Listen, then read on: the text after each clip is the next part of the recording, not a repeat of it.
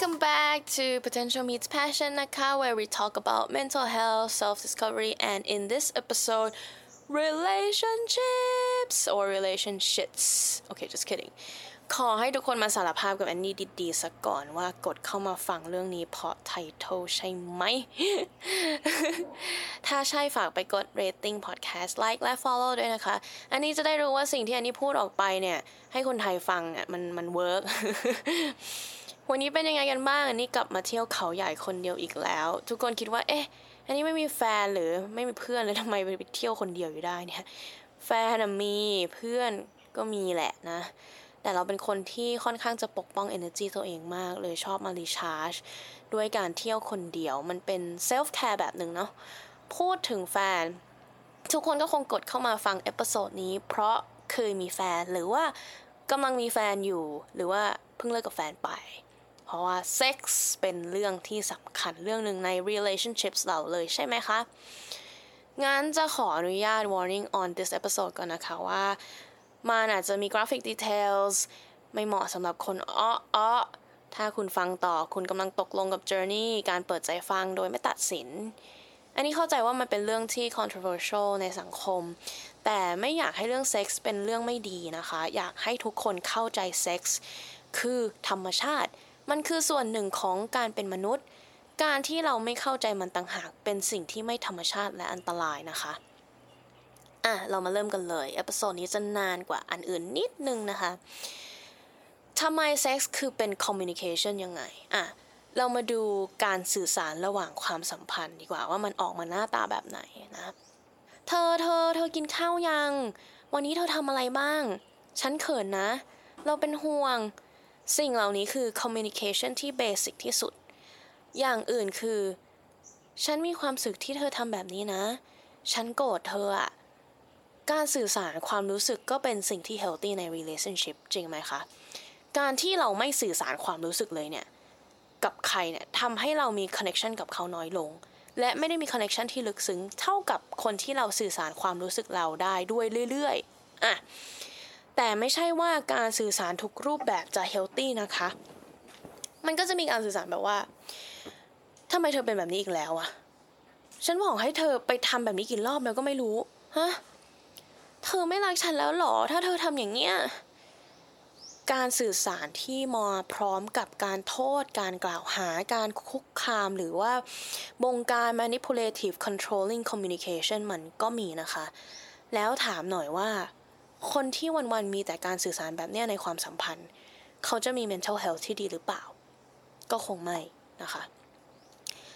แล้วมันมีการสื่อสารในความสัมพันธ์ที่ออกแนวว่ากูต้องพยายามอธิบายให้มึงฟังตลอดอะเหมือนคนนึงจะไม่เก็ตและอีกคนนึงจะต้องนำทางตลอดและบางครั้งเวลาเราคุยกับเขาเราจะรู้สึกว่าเราต้องพยายามอะเพราะมันมีเรื่องอะไรติดขัดตลอดเหมือนคุยโทรศัพท์แล้วสายมันไม่ลื่นอะพูดอะไรที่ทำที่สำหรับเรามันเข้าใจง่ายๆแต่แบบสำหรับเขาทำไมมันยากจังมันต้องพยายามสื่อสารนะคะและมันก็จะมีการสื่อสารที่แบบซ้ำๆเดิมๆคุยแต่เรื่องเดิมหัวเราะแต่เรื่องเดิมๆถามแต่คำถามเดิมๆไปเที่ยวกันที่เดิมๆมันรู้สึกสบายใจนะแต่มันก็แทบจะเดาได้แล้วว่าวันนี้เราจะคุยอะไรกันบ้างมันไม่ค่อยจะมีความแปลกใหม่อะไรเลยหรือว่าเราอาจจะ expect ได้ว่าเดี๋ยวเขาก็เอาเรื่องนี้มาพูดเดี๋ยวเราก็สงสัยเรื่องนี้เขาเรียกว่า scripted conversations เนอะหรือการสื่อสารที่ในความสัมพันธ์นี้ฝ่ายใดฝ่ายหนึ่งเป็นเป็นผู้นำเสมอ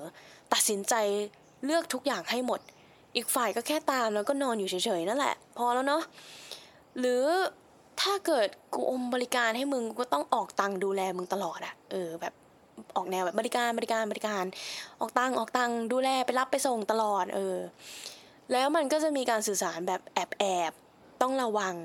ต้องพูดตาม expectation ไม่งั้นเดี๋ยวเราโดนแน่เราต้องไปฟอร์มเดี๋ยวพูดผิดเราไม่เสร็จไม่ satisfy เอ้ยเออถ้าใคร relate กับการสื่อสารพวกเนี้ยค่ะก็พอคิดได้เนาะ อันนี้พูดถึงขนาดเนี้ยบางคนก็อาจจะคิดตามแล้วเนอะว่าการสื่อสารระหว่างเรากับอีกฝ่ายนึงเนี่ยเป็นยังไงแล้วพอเห็นภาพเซ็กส์ตัวเองไหมว่ามันเป็นยังไงบ้างถ้าเรามีการสื่อสารที่ดีต่อการแบบลึกซึ้งคุยกันด้วยความรู้สึกเนี่ยเซ็กส์มันก็จะคนละเลเวลกับคนที่คุยไม่ค่อยได้จริงไหมอันนี้โจทย์ง่ายๆเลย ระหว่างคนที่เรากำลังสามารถเททุกอย่างที่ตัวเองคิดอยู่ความรู้สึกหัวใจเราเนี่ย versus คนที่เราเจอผ่านๆแค่เป็นเพื่อนเซ็กส์อันไหนจะดีกว่ากันแต่นั่นก็แค่จุดเริ่มต้นไงทุกคนที่คบแฟนนานพอก็จะเข้าใจจุดนี้กับคำว่าก็ตอนแรกอะอะไรอะไรมันก็ดีไปหมดการสื่อสารเรามันใหม่มันมีอะไรให้ค้นหาเกี่ยวกับเขามันมีอะไรน่ารู้จักน่ายอมรับน่าสนใจแต่พอไปเรื่อยๆนะคะรู้จักหมดแล้วก็เกิดการเบื่ออะเดาได้แหละมึงชอบกินอะไรไม่ชอบกินอะไรพูดอะไรแล้วจะฟินทำท่าไหนถึงจะเสร็จนึกภาพออกกันนะคะอันเนี้ยเขาก็เรียกว่าอิ่มตัวไงหรือว่า textbook conversation ซึ่งก็จะกลายเป็น textbook sex นะคะทุกอย่างไม่ได้แย่แต่ก็ไม่ได้ดีหวือหวาเหมือนกันมันมันไม่ได้เหมือนตอนจีบกันใหม่ๆเลยเนี่ยพอเวลาเราคุยกันแล้วมันมันเริ่มเหมือนเดิมอ่ะคนเราก็มักจะหาอะไรใหม่ๆมากระตุ้นเนาะอย่างเช่นไปเที่ยวเอ่ยหาคบเพื่อนกลุ่มใหม่ๆเอ่ยลองกิจกรรมแปลกๆใหม่ด้วยกันเป็นดำน้ำอะไรเงี้ยเราจะได้มีประสบการณ์ใหม่ๆกับคนเดิมๆไงคะอย่างเช่นการย้ายที่มีเซ็กส์หรือการซื้อของเล่นมาช่วยองค์ประกอบให้มันตื่นเต้นเร้าใจมากขึ้นเนี่ยแต่ลึกๆในใจของคุณน่ะคุณก็รู้ว่าคุณพยายามวิ่งตามความกระตือรือร้นอยู่เรื่อยๆอันนี้ไม่รู้ตัวไม่รู้ว่ารู้ตัวหรือไม่รู้ตัวนะแต่คุณกำลังวิ่งอยู่มันวิ่งต่อไปเรื่อยๆไม่ได้หรอกมันไม่ธรรมชาติที่คนเราต้องไปล่าความสนุกในความสัมพันธ์หรือสิ่งเหล่านั้นก็คือ distraction ทำให้คุณคิดว่าคุณต้องพยายามคุยคุณต้องพยายาม proof บางอย่างให้ sex และ communication ความสัมพันธ์ของคุณมัน work มันเหนื่อยนะที่เราต้องพยายามอะที่เราต้องกลัวว่าเฮ้ยจะเบื่อเปล่าเฮ้ยคุยเรื่องเดิมๆอีกแล้วเราต้องไปหาสิ่งภายนอกมาเติมเต็ม relationship เราอะแล้วจะทำยังไงล่ะคะถึงจะให้ sex ไม่น่าเบื่อโดยไม่ต้องเหนื่อยวิ่งเต้น sex toy หรือไปเที่ยวใหม่ๆเรื่อยๆลองกลับมาดูที่การสื่อสารของเราและ partner แล้วนะคะเวลาเราไม่สบายใจเราเปิดใจคุยกันมากแค่ไหนเราโทษกันไหมเราพยายามทำให้เขาอารมณ์ดีขึ้นด้วยการพาไปเที่ยวหรือเราจับมือคุกเข่าคุยกับเขาเข้าใจจุดเศร้าของเขาแล้วเปลี่ยนมุมมองเขากับชีวิตได้หรือเปล่าถ้าคุณยอมสื่อสารเพื่อที่จะเปิดรับความคิดใหม่ๆความรู้สึกใหม่ๆมันก็จะรีเฟล็กในเซ็กส์ว่าคุณยอมเปิดรับอะไรใหม่ๆให้คุณรู้สึกไม่เหมือนเดิมแต่ว่าถ้าเวลาคุณไม่พอใจแล้ว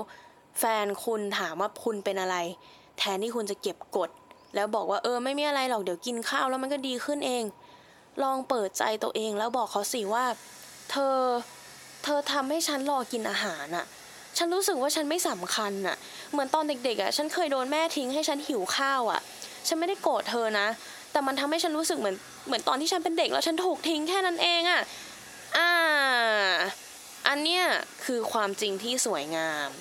ความจริงที่คนหลายๆคนมักจะไม่เคยได้ยินตัวเองพูดมันลึกซึ้งและการที่เราสามารถสื่อสารสิ่งนั้นให้ตัวเองรู้และให้พาร์ทเนอร์เรารู้เนี่ยมันเปิดโลกใหม่ให้กับความสัมพันธ์ตัวเองและความสัมพันธ์กับเขาเนาะนี่แหละคือวิธีที่ไม่ต้องวิ่งเต้นหาเซ็กส์ทอยเราแค่ต้องเปลี่ยนคุณภาพการสื่อสารทั้งกับตัวเองและอีกฝ่ายนะคะง่ายๆเลยกรณีตะกี้ที่ยกตัวอย่างให้แต่ก่อนเคยเกิดขึ้นกับแอนนี่นะคะก็คือโมโหหิวใช่ป่ะแล้ววิธีการฟิกซ์ไม่ใช่การคุยเรื่องความรู้สึกแต่ว่าเป็นการที่แบบเฮ้ยรีบไปหาอาหารกินดีกว่าก็คือเหมือนเหมือนกินยาพาราแก้ปัญหาที่ปลายเหตุเออเราทั้งคู่อ่ะก็แบบเป็นคนเดิมเนาะแต่ว่าเราก็สามารถเริ่มกลับมาสื่อสารแบบใหม่ได้เช่นเดียวกับการที่เราฟังคนเดิมพูดเรื่องเดิมๆแต่ทุกครั้งที่เราฟังแล้วเรารู้สึกว่ามันใหม่อ่ะเออมีไหมก็เหมือนมีเซ็กส์ท่าเดิมแต่ทุกครั้งที่ทำมันรู้สึกใหม่เออยังไงวะทำได้ด้วยเหรอทำได้นะคะเดี๋ยวจะยกตัวอย่างพอชอบตัวอย่างมาก ลองนึกภาพตามแบบนี้นะคะอาจารย์คนหนึ่งสอนวิชาเดิมๆทุกปีพูดคอนเทนต์เดิมๆใช่ไหมถ้าเขาท่องจำบทได้อะเขาก็ไม่ต่างอะไรจาก เอ ไอ และชีวิตทำงานเขาก็คงน่าเบื่อพอสมควรเพราะเขาต้องพูดแต่สิ่งเดิมๆคืนถ้าเขาไม่พัฒนาการเข้าใจเนื้อหาที่เขาสอนวันหนึ่งเขาก็ต้องบอกตัวเองว่าไอ้เหี้ยวิชานี้มันน่าเบื่อว่ะมันไม่เติมเต็มว่ะ แต่ถ้าอาจารย์คนนั้นพัฒนาวิธีการสื่อสารคอนเทนต์เดิมๆไปเรื่อยๆเขาไปค้นคว้าเข้าใจสิ่งที่เขาสอนให้ลึกซึ้งมากขึ้นเขาก็จะไม่รู้สึกเหมือนเดิมกับวิชาเดิมเนาะสิ่งที่เปลี่ยนอะไม่ใช่วิชาที่เขาสอนแต่มุมมองจากตัวเองต่างหากอ่ะเห็นภาพไหมวิชาเหมือนเดิมแต่ตัวเขาเปลี่ยนเราก็สามารถคุยกับคนเดิมเรื่องเดิมได้แต่รู้สึกแบบใหม่ด้วยการเปลี่ยนข้างในตัวเราเองนะคะมันคือการที่เราเริ่มสื่อสารแบบใหม่กับตัวเองบางครั้งเราอาจจะมีบล็อกการสื่อสารกับแฟนเพราะเรามีบล็อกสื่อสารกับตัวเองหรือเปล่าเออการที่เราไม่ได้สงสัยชีวิตแฟนอ่ะเพราะเราสงสัยชีวิตตัวเองแค่นี้อ่ะเข้าใจไหมอาจจะงงแต่เขามีการพูดกันเสมอนะคะว่า your relationship with others is a reflection of your relationship with yourself that means if you keep blaming other people deep down you're secretly blaming yourself ลองสังเกตบทสนทนากับตัวเราเองนะคะว่าคุยกับตัวเองด้วยความกลัวเฮ้ยเฮ้ยอย่าทำอย่างนี้เลยแล้วเราคุยกับคู่เราแบบนั้นด้วยหรือเปล่ามันทำให้เราสื่อสารเอ้ยมันทำให้การสื่อสารเราอะจมอยู่ในความกลัวสร้างบล็อกอะไรอยู่หรือเปล่าคะแล้วมันก็จะมีกรณีที่แบบ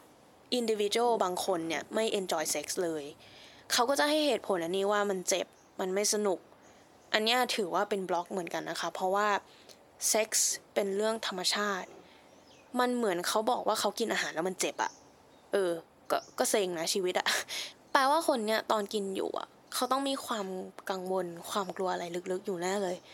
มีเคสหนึ่งที่อันนี้เคยเจอนะคะคือคือเขาเป็นเกย์และและชอบแล้วก็อยากลองเซ็กส์นะคะเคยมีบ้างแต่ทุกครั้งที่มีก็ก็เจ็บแล้วก็ต้องอดทนแต่ก็เหมือนงงๆกับตัวเองอะแบบว่าเออก็กูกูจะชอบได้ไหมวะมันเป็นที่น้องจู่คนอื่นหรือเปล่ามันเป็นที่รู้เปล่าพอทดลองไปมานะคะเออสรุปก็ไม่น่าจะเกี่ยวถึงมีแฟนบ้างแล้วก็ไม่มีแฟนไม่ใช่แฟนบ้างอะไรนะคะลองหลายๆ experiment ไป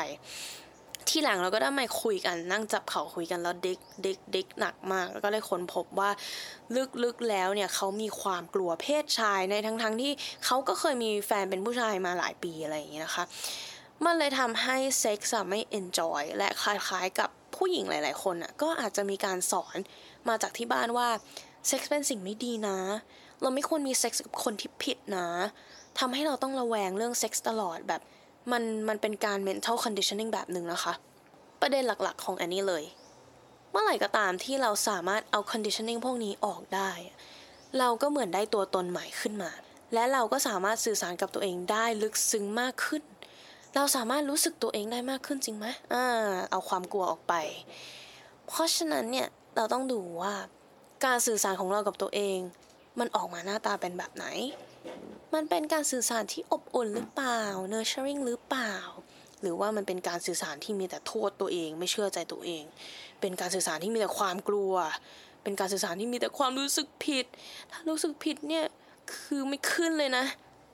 จู่นะไม่จอยเลยเป็นการสื่อสารเหมือนเดิมที่เราสงสัยเรื่องเขาเดิมๆคุยแต่กับตัวเองเรื่องเดิมๆอ่ะเมื่อไหร่ที่เราเปลี่ยนการสื่อสารของเราอะยอมรับตัวเรามากขึ้นยอมรับที่เราจะรู้สึกอะไรใหม่ๆมากขึ้นนั่นแหละคือการที่เราเปลี่ยนตัวตนของตัวเองและมันจะเปลี่ยนวิธีการที่เราสื่อสารกับพาร์ทเนอร์ของเราสุดท้ายมันก็จะเปลี่ยนวิธีการที่เรามีเซ็กส์กับเขาแต่เรื่องนี้นะคะตบมือข้างเดียวไม่ดังนะคะถ้าการสื่อสารของเรากับตัวเองได้มีการเจริญเติบโตก้าวหน้าของเขาก็ต้องเหมือนกันความสัมพันธ์ที่ดีก็คือความสัมพันธ์ที่ได้โตไปพร้อมๆกันไม่ได้พูดถึงหน้าที่การงานเลี้ยงลูกสิ่งของภายนอกนะคะแต่การโตในด้านที่เราละทิ้งนิสัยความเชื่อไม่ดีไม่ดีของเราออกไปได้ด้วยกันพร้อมก้าวหน้าเป็นคนใหม่ด้วยกันไปเรื่อยๆคนที่มีเซ็กส์บ่อยๆกับแฟนเนี่ยก็มักจะมีเป็นอินดิเคเตอร์ว่าสุขภาพจิตเขาก็ดี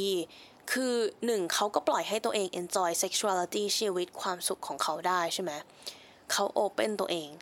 คนที่มีเซ็กส์น้อยๆกับแฟนก็ก็ก็ก็เหมือนก็เหมือนก็จะเลิกกันแล้วอะถ้ารู้ถ้ามีแฟนเยอะพอก็ก็คงรู้แพทเทิร์นนี้เนาะ ไม่คุยกันแล้วทะเลาะกันบ่อยอะไรอย่างเงี้ยบางคนอาจจะไม่มีแฟนเป็นชาติเลยเพราะว่าไม่เชื่อใจใครแล้วเก็บกดนั่งอยู่บ้านชักเว้าเรื่อยๆอย่างเงี้ยไม่มีความสุขแต่ว่ามีความสะดวกสบายนะคะหรือคนที่ไม่มีแฟนแล้วมีเซ็กซ์เรื่อยๆหากินเรื่อยๆแบบมันมากเปลี่ยนคู่บ่อยๆอันนี้ก็บ่งบอกนะคะว่าเขาไม่มีความสเตเบิลเขาไม่มีความ trust ใน commitment เขาเลยต้อง skip ต่อไปเรื่อยๆแล้วเอาเซ็กซ์มาเป็นสิ่งที่เติมเต็มสิ่งที่เขาขาดอันนี้พูดได้เพราะเป็นประสบการณ์ส่วนตัวแบบทั้งสี่อันยกตัวอย่างตะกี้มาครบเลยนะคะ เรื่องที่เกิดขึ้นกับอันนี้อ่ะคือคืออันนี้ใช้เซ็กส์เป็น manipulation tool แบบเหี้ยมาก unhealthy สุดๆเราจะออกแนวแบบว่าทำไมเธอไม่เอาเราแล้วอ่ะเธอไม่รักเราแล้วหรอแบบแล้วผู้ชายก็ไม่ไม่มีอารมณ์แต่โดนกล่าวหาเนอะให้พิสูจน์รักด้วยด้วยการมีเซ็กส์ แล้วมันก็ออกมาในรูปแบบการสื่อสาร daily life ของเรานะคะคืออันนี้จะ manipulate เขาในรูปแบบอื่นด้วยแบบว่าเออทำไมเธอไม่รับโทรศัพท์เธอไม่รักฉันเลยเหรอทำไมเธอไม่เคยตรงเวลาเลยเธออย่ามาเดทกันแล้วนะครั้งหน้าอ่ะแม่งกิลทริปเขาอีกเขารู้สึกผิดตอนที่เราไม่ได้ดั่งใจตัวเองอ่า มีครั้งหนึ่งคือแย่มากทะเลาะกับแฟนหนักมากแบบหลายวันคุยกันไม่รู้เรื่องพยายามคุยก็ก็พยายามแล้วนะคุยก็ก็ resolve ไม่ได้นะจบด้วยเซ็กส์คือเอากันไปเลยให้มันรู้ๆไปเลยแล้วตอนนั้นน่ะเซ็กส์แบบ rough มากอะคือคือไม่ได้ rough แบบมันนะแบบมัน rough แบบเฮ้ยถึกๆว่ะตอนนั้นก็ยังรักกันอยู่ก็เลยรู้สึกถึงความรักแต่มันไม่ลื่นอะมันไม่ smoothเราใช้เซ็กส์แก้ปัญหาจิตเราบ่อยมากจนผู้ชายบอกว่าไม่แข็งแล้วอะเขาไม่แข็งไปสักพักใหญ่ๆเลยอะส่วนส่วนตอนนั้นนะอันนี้คิดว่ามันเป็นเรื่องปกตินะว่าเออบางครั้งมันแข็งบางครั้งมันไม่แข็งแบบอาทิตย์นี้แข็ง ยี่สิบเปอร์เซ็นต์ อีก แปดสิบเปอร์เซ็นต์ ไม่แข็งอะไรเงี้ยมันมันไม่ปกตินะคะคือถ้าใครเจอเนี่ยมันไม่ปกตินะคะที่ผู้ชายมันจะไม่แข็ง consistently เรื่อยๆอะค่ะแปลว่าเขาอะกำลังรู้สึกอะไรที่ไม่ดีเกี่ยวกับตัวเขาเองหรือเกี่ยวกับตัวเราแต่ตอนนั้นนะเขาก็บอกว่ามันไม่ได้เกี่ยวกับตัวเราอันนี้นะมันเกี่ยวกับตัวเขาเพราะว่าเวลาผู้ชายคิดมากอะเขาจะแข็งไม่ได้แบบเหมือนถ้ามีเรื่องเครียดเรื่องกังวลเรื่องงานหรือว่าต้องรีบไปไหนต่อหรือว่ากลัวอะไรอย่างเงี้ยคือคือมันเมนทัลมากค่ะมันมันแข็งไม่ได้เออพอเราอะเจอกรณีที่แบบแข็งไม่ได้ตลอดเลยเป็นเดือนแล้วเรามารู้สึกทีหลังว่าแบบอ๋อเขารู้สึกผิดว่าเหมือนเขาไม่สามารถแบบเขาไม่มีเซลฟ์เอสตีมอ่ะเขาไม่สามารถทำนู่นทำนี่ได้ไม่ใช่พูดถึงเรื่องเซ็กส์นะแต่แบบพูดถึงอาจจะเรื่องเรียนเรื่องงานอะไรอย่างเงี้ยเขาเขาไม่มีความสุขกับตัวเองอ่ะแล้วเขาก็รู้สึกผิดเสร็จแล้วมันก็มามารู้สึกผิดกับความสัมพันธ์เราว่าเขาไม่สามารถพาเราออกไปกินข้าวพาไปเที่ยวได้อย่างเงี้ยคือเขาก็จมอยู่ในความรู้สึกผิดของเขาเรื่อยๆเรื่อยๆเรื่อยๆแล้วเขาก็ไม่สามารถออกมาได้นะคะแล้วก็มันจะมีผู้ชายที่เคยมาสารภาพกับแอนนี่แล้วหลายคนทั้งจะเป็นเพื่อนหรือว่าเพื่อนคนที่เคยคบมาเนี่ยเขาจะบอกว่าเนี่ยบางครั้งก็จะรู้สึกกดดันว่าต้องทำให้ผู้หญิงเสร็จแล้วมันออกมาในความสัมพันธ์เราเหมือนกันเราก็จะเห็นว่าเออเขาต้องพาเราไปเที่ยวในทั้งทั้งที่เขาไม่ได้อยากไปหรือว่าเขาจะต้องกดดันให้ตัวเองทำให้เรามีความสุขอะค่ะบางครั้งเนี่ยมันเคยมีครั้งที่แย่มากจนที่แบบเรามีเซ็กส์กันแล้วเขาต้องดูหนังโป๊ไปด้วยอะ ไม่รู้ใครเคยเจอเปล่าถ้าเจอก็แบบ oh man I feel your pain man แย่มากเลยอะเหมือนเขาไม่ได้ stimulate พอจากตอนที่เรามีเซ็กส์อะแล้วตอนนั้นการสื่อสารเราก็เหมือนกับแบบว่าอันนี้พูดไปแล้วมันก็เหมือนชนฝาผนังก็คือเขาไม่ได้รับเราเลยอะแล้วเรารู้สึกว่าเราต้องพยายามสื่อสารกับเขาตลอดเวลาแล้วในในชีวิตจริงอย่างเงี้ยคือเขาก็เหมือนติดเกมอะแบบดูแต่จอก็เหมือนตอนเซ็กซ์ใช่ไหมก็จะดูแต่จอแล้วมันก็รู้สึกว่าแบบตอนอยู่ด้วยกันเหมือนทำไมจอมันสำคัญกว่าเรามากกว่ามันก็กลายเป็นอย่างนั้นในเซ็กซ์จริงๆเนาะมันก็เหนื่อยมากอะที่อันนี้ต้องอธิบายตัวเองเรื่องอะไรที่เรารู้สึกว่ามันง่ายสำหรับเราแต่มันยากสำหรับเขาที่เขาจะเข้าใจแล้วมันก็ออกมาในเซ็กส์มากตรงที่แบบเฮ้ยเราต้องพยายามเซ็กซี่เราต้องพยายามเสียงดังเราต้องพยายามไปซื้อชุดมาใส่แล้วเขาก็จะนอนอยู่เฉยๆแล้วเราก็จะบอกว่าเฮ้ยเธอมาทำฉันสิแล้วก็เหมือนการสื่อสารของเราเลยบอกว่าเฮ้ยเธอทำไมเธอไม่ฟังฉันเฮ้ยเธอทำไมเธอไม่เข้าใจฉันเฮ้ยฉันต้องทำยังไงให้เธอเข้าใจอืมอันเนี้ยเจ เจอหนักแล้วเจอนานด้วยเหี้ยขอหยาบคายหน่อยตอนนั้นน่ะประสาทจะแดกเว้ยแล้วถึงตอนที่จะมีเซ็กส์ที่ดีมันมันก็เป็น textbook sex อ่ะคือคือตอนเริ่มกูก็รู้แล้วว่ามึงจะเสร็จท่าไหนอ่ะมันก็รีเฟกในความสัมพันธ์เรานะว่าเออเราก็คุยกันแต่เรื่องเดิมๆจบด้วยวิธีการพูดเดิมๆมันไม่ได้มีอะไรใหม่ๆระหว่างเราถึงเราจะเที่ยวต่างประเทศกันเยอะมากเลยนะอ่าพอดแคสต์นี้เริ่มยาวกว่าเพื่อนแล้วพอดี in subject นี้มากนะคะแล้วเราก็คิดว่าแบบ everyone deserves to have good sex you know everyone deserves to have good mental health to have good sex it's like when you eat you want to feel good so when you have sex you should feel good too so I hope you feel like you deserve one simple joy in life นะคะไปปลดปล่อยตัวเองซะไปคุยกับตัวเองไปปลดปล่อยตัวเองซะไปคุยกับตัวเองแบบใหม่ๆลองรู้สึกอะไรใหม่ๆกับตัวเองบ้างนะคะตอนนี้อันนี้มีเซ็กซ์ที่ดีมากๆค่ะแต่ก่อนต้องบอกเลยว่าอันนี้เลือกแฟนที่เซ็กซ์โคตรแย่เลยเพราะว่ามันแปลว่าเราไปฝากสุขภาพจิตเราไว้กับคนอื่นนะคะแทนที่เราจะมาคุยกับตัวเองว่าเฮ้ยมึงเลือกคนไม่ตรงกับมึงเปล่าแบบมึงหลับตาคุยกับเขาอยู่หรอมึงไม่ได้ pay attention to communication เลยหรือเปล่าเราไม่ได้สนใจนะคะตอนนั้นเราก็เปลี่ยนไปเรื่อยๆคือเราไม่เคยมองเลยไงว่า oh there's something wrong with me I just thought the size was the problem man but no it's not about the size I can guarantee you one hundred percent 'cause my mental health is so good and it's not about the size it's about the quality of the communication I have with myself and my partnerมันไม่เกี่ยวกับไซส์นะคะมันเกี่ยวกับคุณภาพของการสื่อสารระหว่างตัวคุณเองกับคู่ของคุณอ่ะวันนี้นี่ขอลาไปแค่นี้ก่อนนะคะ If you guys have a topic you want me to talk about please comment or leave a ดี เอ็ม whatever say hi to me on Instagram let me know I'm very happy to explore with you okay have a great day from เขาใหญ่นะคะ everyone stay healthy and mindful bye bye จุ๊บๆ